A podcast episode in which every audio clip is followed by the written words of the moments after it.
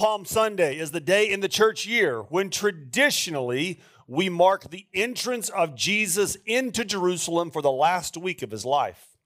It's an event of great insight and great misunderstanding. The great insight was that this Jesus really is the king who comes in the name of the Lord. He was the Messiah, the son of David, the long awaited ruler of Israel, the fulfillment of all God's promises. But the great misunderstanding was that he would enter Jerusalem by his mighty works, take his throne, and make Israel free from Rome. And the question I want to begin with is this Why did this misunderstanding take place? How did the people of Jesus' day get it so wrong? And because they committed a common mistake that we all do in our lives, they decided to pick and choose passages about the Messiah that fit the narrative they wanted to create, and therefore they excluded passages that they didn't like. And one of the passages that greatly fit the narrative of a mighty Messiah who would come, wipe out the enemies of God, and set his people free was Psalm chapter 2. Why do the nations rage and the peoples plot in vain? The kings of the earth set themselves, and the rulers take counsel together against the Lord and against his anointed, saying, Let us burst their bonds apart and cast away their cords from us. He who sits in the heavens laughs. The Lord holds them in derision. Then he will speak to them in his wrath and terrify them in his fury, saying, as for me, I have set my king on Zion, my holy hill. I will tell of the decree, the Lord said to me, You are my son, today I have begotten you. And ask of me, and I will make the nations your heritage, and the ends of the earth your possession. You shall break them with a rod of iron, and dash them in pieces like a potter's vessel. Now, therefore, O kings, be wise. Be warned, O rulers of the earth. Serve the Lord with fear and rejoice with trembling. Kiss the Son, lest he be angry and you perish in the way. For his wrath is quickly kindled. Blessed are all who take refuge in him. The Jews of Jesus' day thought that the Messiah would be endowed with miraculous powers and mighty in, in and wise in the Holy Spirit. The Messiah would be holy and free from sin, the final anointed one and true king of Israel who would destroy God's enemies by the word of his mouth. He would deliver Jerusalem from the Gentiles, gather the faithful from dispersion, and rule in justice and glory. To, to set the scene here, the Jews are in an incredibly frustrated and desperate people on this day that Jesus is entering into the city on this donkey. For 400 years, God has not spoken to the people of Israel. When the prophet Malachi closed out his letter, those were the final words that God would speak to the people of Israel for 400 years. In his very last statement, Malachi says this Behold, I will send you Elijah the prophet before the great and awesome day of the Lord comes. And he will turn the hearts of fathers to their children and the hearts of children to their fathers, lest I come and strike the land with a decree of utter destruction. 200 years before that, they had seen the nation of Israel overrun by the kingdom of Babylon and King Nebuchadnezzar. They had seen the temple destroyed. They had been dispersed and scattered to the uttermost parts of the earth. Where only 400 years previous, a thousand years before Jesus took on flesh and entered into our setting here upon this earth, David and Solomon ruled the world. The pinnacle of all Israeli history is when Solomon ruled the world. Other rulers from around the world were coming, making years long journeys just to hear the wisdom that Solomon would speak, just to see the wealth that he had accumulated. So, from this pinnacle mountaintop moment, for the last thousand years, they have been oppressed much because of their own doing and because of their own sin. But yet they now find themselves occupied by Rome, wishing that they could do anything to over, overthrow these pagan Gentiles. They were desperate for a king. But the king they wanted, the one they had built up in their mind, was not the king who would show up. The king who would show up was lowly and riding on a donkey. Back in Luke chapter 19, verses 28 through 35. And he had said these things, he went on ahead, going up to Jerusalem.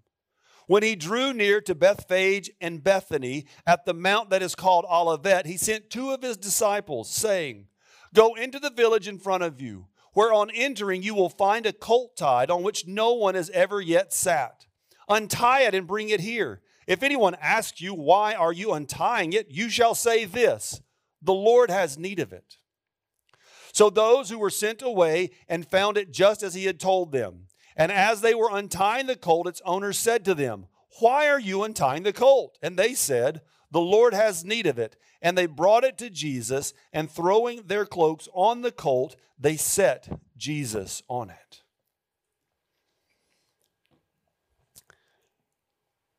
In Matthew chapter 21, Matthew adds a note to this scene that we don't get here in the Gospel of Luke. In chapter 21, verses 4 and 5 of Matthew, he says, This took place to fulfill what was spoken through the prophet. Say to the daughter of Zion, Behold, your king is coming to you, gentle and mounted on a donkey, even on a colt, the foal of a beast of burden. Matthew quotes Zechariah 9 9, a passage that had been written 500 years before this scene took place. And so you, you have to understand that, that when a king in Jesus' day would go out to battle with his army and he would come back a victorious and conquering king, it was well known that he would come back no longer on his war horse, but on that of a donkey, to say that the enemy had, had been subdued, the enemy had been conquered. So, picking up this familiar image, Jesus does the same thing. But yet, when this normal king would come back in this victorious fashion, as he would enter into the city, there would be the people lined up and there would be songs of praise sung in his honor. They would acclaim that he was the conqueror. He would come with these symbols of victory and authority. And finally, as he would enter in through the gates of the city, the first place he would go would be into the temple of that city where he could offer sacrifices to their gods picking up this imagery that was so familiar with people. Jesus, the triumphant king, would come to offer himself as a sacrifice to God. So we can see in our minds that Jesus is going to be, begin this ascent up the hill into the city on this donkey. And you have to understand that there would be Jews from all over the region and all over the world gathered. We are at the time of Passover. It is said that there would have been hundreds of thousands of extra people in and around Jerusalem getting ready for the Passover feast that would take place, that had been going on for over a millennia now. And with the city bulging with all these people, we see Jesus begin to make his climb into the city in verse 36. And as he rode along, they spread their cloaks on the road. As he was drawing near, already on the way down the Mount of Olives, the whole multitude of his disciples began to rejoice and praise God with a loud voice for all the mighty works that they had seen, saying, Blessed is the King who comes in the name of the Lord peace in heaven and glory in the highest. And so you have to understand the symbolism of them throwing their coats along the ground was them as a people, those disciples saying, Jesus, we honor and submit to you. This is a symbol of honor and submission. It's to say, I would lay my life down beneath your feet as my king. We place ourselves under your feet, King Jesus. We place ourselves in submission to you. And so here we have this scene that the king is there. So naturally, they are thinking the kingdom must follow. And this fever pitch begins to escalate among all those who are looking on and wondering what it is that is taking place of this man riding on this donkey into the city because they did not know that they were at war. He will be their king. He will bring fulfillment of all the promises made to Abraham and to David and the prophets. He will conquer our enemies. He will establish Jerusalem and a kingdom from Jerusalem that will cover the entire world.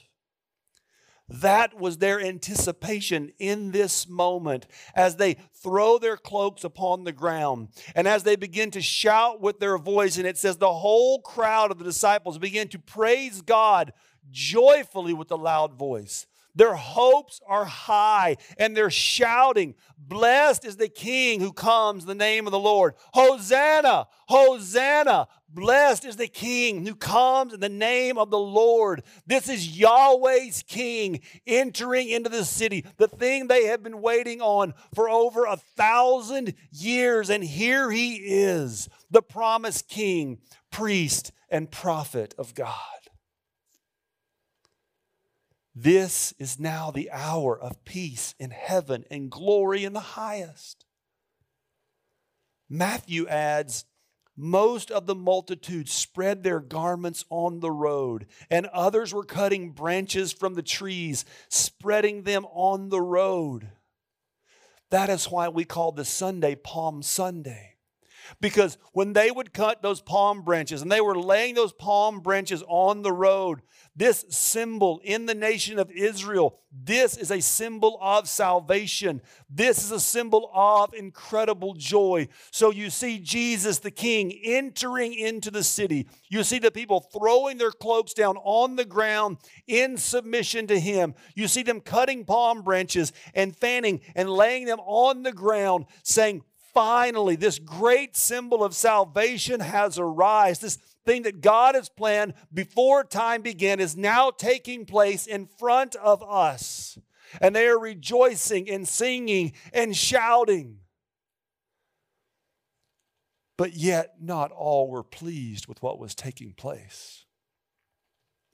In Luke 19, 39 through 40, and some of the Pharisees in the crowd said to him, Teacher, rebuke your disciples.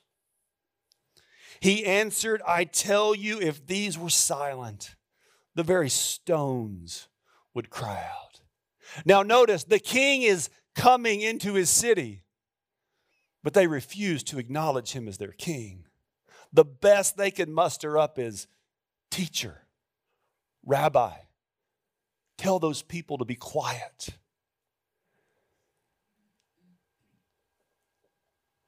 And I hope you can appreciate in this moment what I've spent an entire week thinking about Jesus' statement here.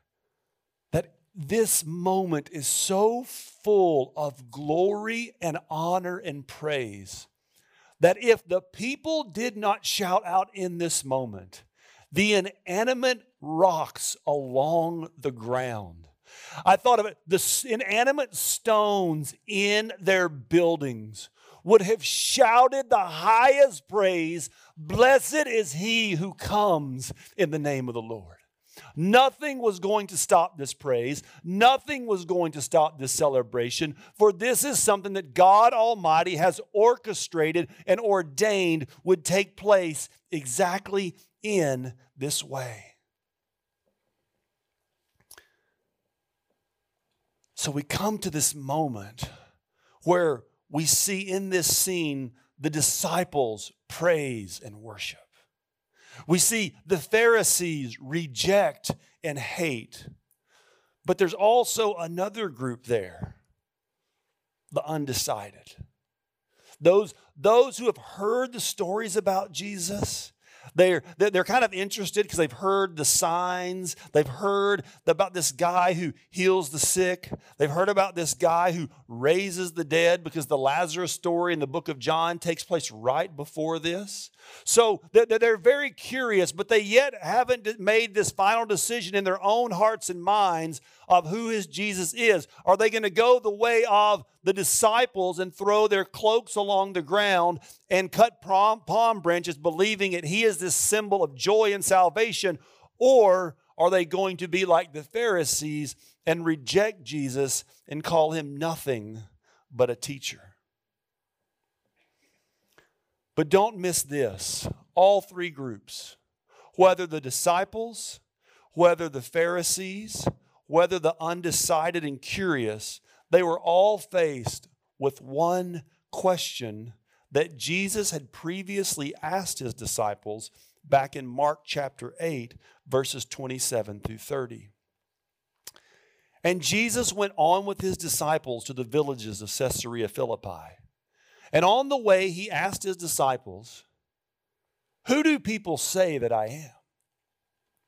And they told him, John the Baptist. Others say Elijah, and others one of the prophets. And he asked them, But who do you say that I am? Peter answered him, You are the Christ. And he strictly charged them to tell no one about him. I love this passage, and I love the two passages that follow. I want you to understand what is taking place when Jesus asked the disciples this question. This scene takes place at Caesarea Philippi, and I've had the honor and privilege of going there, and it's an amazing place. And it's about 50 miles removed from where they are currently in the city of Jerusalem at the triumphal entry. Jesus has taken his disciples out to this place, a very strategic place to where he asked this question, because in this location is the temple of Pan. And the temple of Pan, if you know anything about the word Pan, it basically means all. So pantheism is this word that kind of includes everything. So, in this setting and the background of the temple of Pan, where people are coming from all over the place, Jesus asks a very specific and pointed question who do the people say that I am? Now, like good Jewish young men, they said, Elijah, John the Baptist, one of the prophets, because those would have been the standard Jewish answers. But yet there were people all around them who were the pagan Gentiles who were worshiping other gods, worshiping other goddesses. So, in this scene, in this setting, with all of this taking place, Jesus asks this question and he points it directly at his disciples in the midst of all the answers swirling around about me in the world and all the possibilities. Who do you say that I am? And Peter, the one who cannot keep his mouth shut on this day, aces the test like no other, right? You are the Christ. And in Matthew's gospel, Jesus says to him, Blessed are you, Simon Bar Jonah, for only my Father has revealed this to you. And then this statement that repeats itself over and over and over in the Gospel of Mark Jesus says, Don't tell anybody who I am. We call this the messianic secret. Why is it when Jesus goes and he casts demons out of people and the demons go, We know who you are, you're the Son of God? And he's like, Shut your mouth. Why does he say this? Why does he tell people after he heals them, Do not tell anybody what I've done for you? And it's because of the great misunderstanding that is taking place in today's passage. They only had room in their minds for a king who would come once and overthrow the enemies of God and restore the nation of Israel. They had no room in their lives, no room in their theology of a lamb and suffering servant. See, they loved those passages of Psalm 2. But yet, even today, the Jewish people, 2,000 years removed, from the death, burial, and resurrection of Jesus are still blinded by the God of this world to passages just like Isaiah chapter 52, beginning in 13.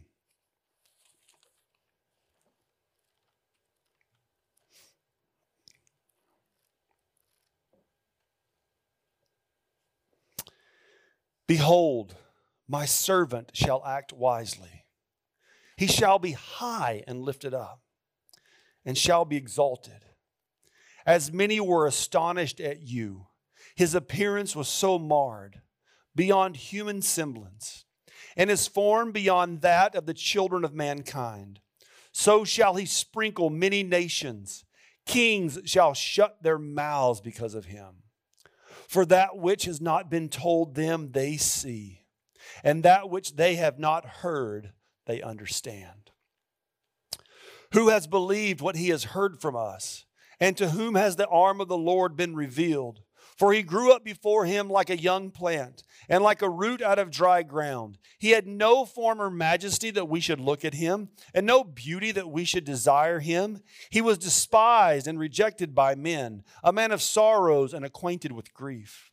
And as one from whom men hide their faces, he was despised, and we esteemed him not.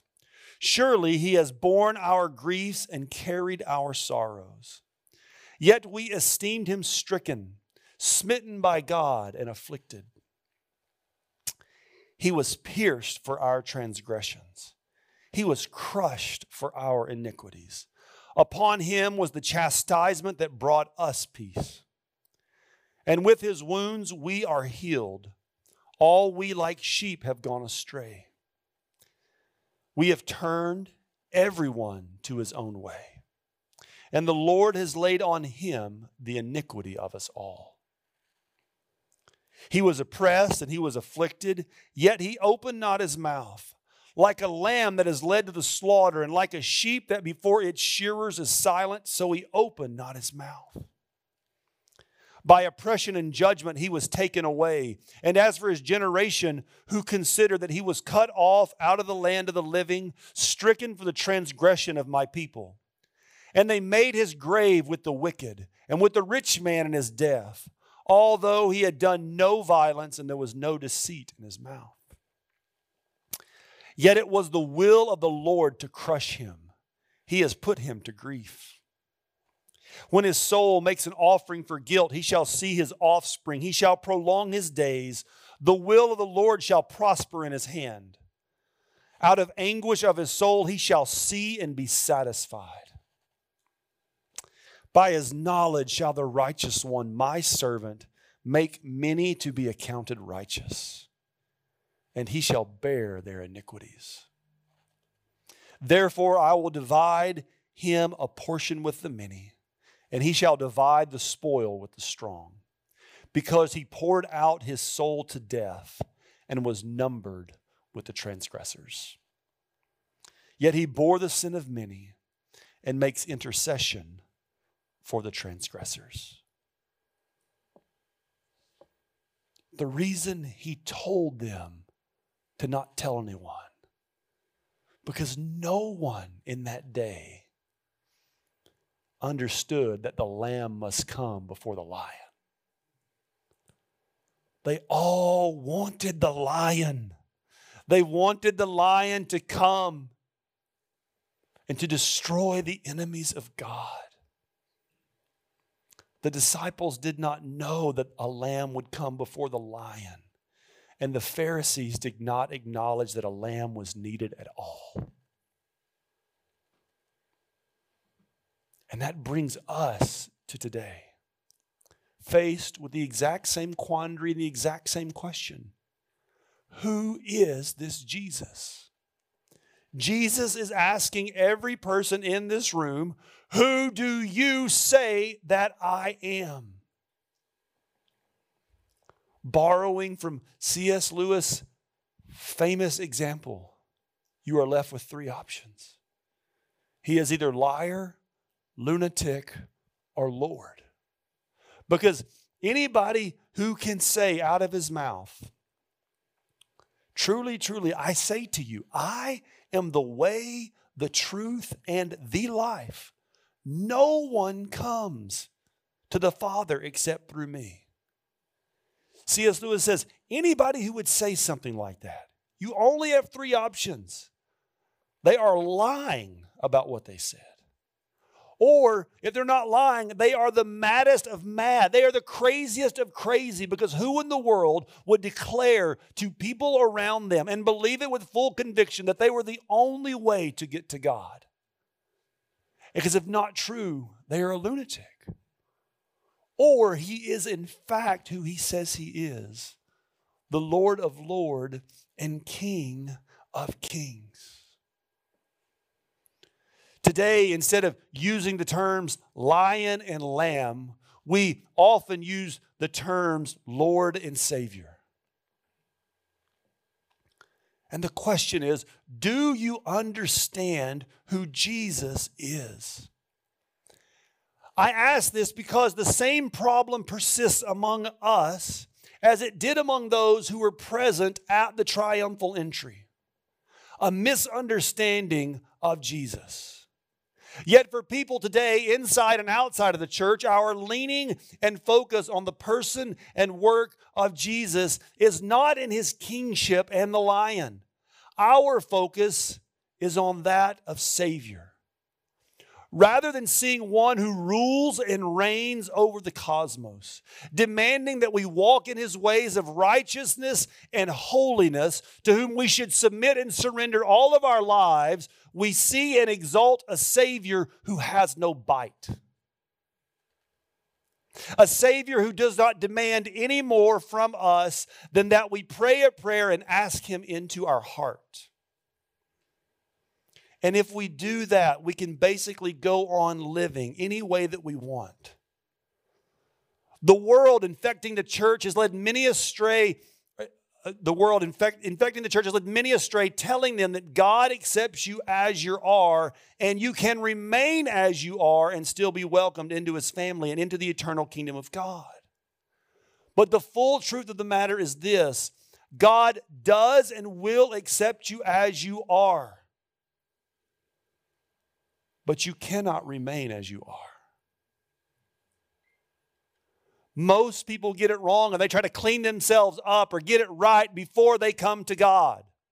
Or many believe I can just come to God and I'm not going to have to change at all. That is not how this works. One, we come exactly as we are broken, despondent sometimes, Sometimes, in the midst of everything's going well in life, you may not feel broken and despondent, but you know you need Jesus. But don't for a moment think you can just come to Jesus, believe in Jesus, and Him not expect you to obediently follow Him. And let me show you exactly how this works in the modern church. Look on the screen at John 3:16. A passage if you grew up around the church you will know. For God so loved the world that he gave his only Son, that whoever believes in him should not perish but have eternal life. We love that verse. But we often leave out what that means just a few verses later down in 36. Whoever believes in the Son has eternal life. Whoever does not obey the Son shall not see life, but the wrath of God remains on him. In the modern church, we, we love this idea of Jesus as Savior, and He is fully and completely Savior. Yes, and Amen. But He is also King of Kings and Lord of Lords. And that's why, right after He asked this question, Who do you say that I am? There are some verses in Mark chapter 8, verses 28 through 30, where he begins to talk about his death and his burial. And Peter, just having accomplished the highest moment in all humanity, because it has been revealed to him that Jesus is the Christ, he says, No, no, Jesus, now you have it all wrong. You're not going to die. You're not going to be buried. And Peter, and Jesus said to Peter, Get behind me, Satan right? I mean, how, I mean, can you imagine the moment of the ultimate high of all humanity that Jesus is revealed to you as Christ? To a few moments later, you are being called Satan, right? I mean, that is the drastic change. I mean, that Some of you are like that, okay? I mean, some of you have these Peter type moments in your lives that you can go from incredibly high highs to incredibly low lows. You should identify with Peter very well. If any of you, like me, whoever, you know, I speak for a living, you have a habit of sticking your foot in your mouth, Peter is your guy, all right? Go read about Peter. He will inspire you and he will help you. And yes, Jesus will forgive you, all right? And even restore you, as Kevin talked about um, recently. But see, so Jesus asks this question Who do you say that I am? And then he says he's going to die and be buried and resurrect. And then he immediately follows that with this passage in Mark chapter 8. And calling the crowd to him with his disciples, he said to them, You got to remember, it says Caesarea Philippi, right? It's now, now it's not just the disciples, but the crowd around the temple of Pan. All of these Gentiles, all of these people are around. And he says, If anyone would come after me, let him deny himself and take up his cross and follow me. For whoever would save his life will lose it, but whoever loses his life for my sake and the gospel's will save it. For what does it profit a man to gain the whole world and forfeit his soul? For what can a man give in return for his soul? For whoever is ashamed of me and of my words in this adulterous and sinful generation, of him will the Son of Man also be ashamed when he comes in the glory of his Father with the holy angels. Whether we like it or not in this life, God has a design for marriage. God has a design for gender. God has a design for sexuality. God has a design for family. God has a design for how we conduct business. God has designed that we should work six days and rest for one. God has designed how we should treat our neighbor, love our enemies, serve his church, give our money, serve the poor and oppressed, rescue the widow and orphan, surrender and submit to his glorious kingship all the days of our lives. We do that by denying our base instincts and urges, something that the Bible calls the flesh. We deny ourselves, we take up our cross, and we follow King Jesus. But we will only do this in this life if we acknowledge Him as the lion and the lamb, as King and Savior. Jesus came the first time as the Lamb. He now sits on his throne, sovereignly ruling and reigning over the cosmos. And one day, hopefully soon, he will return as the lion.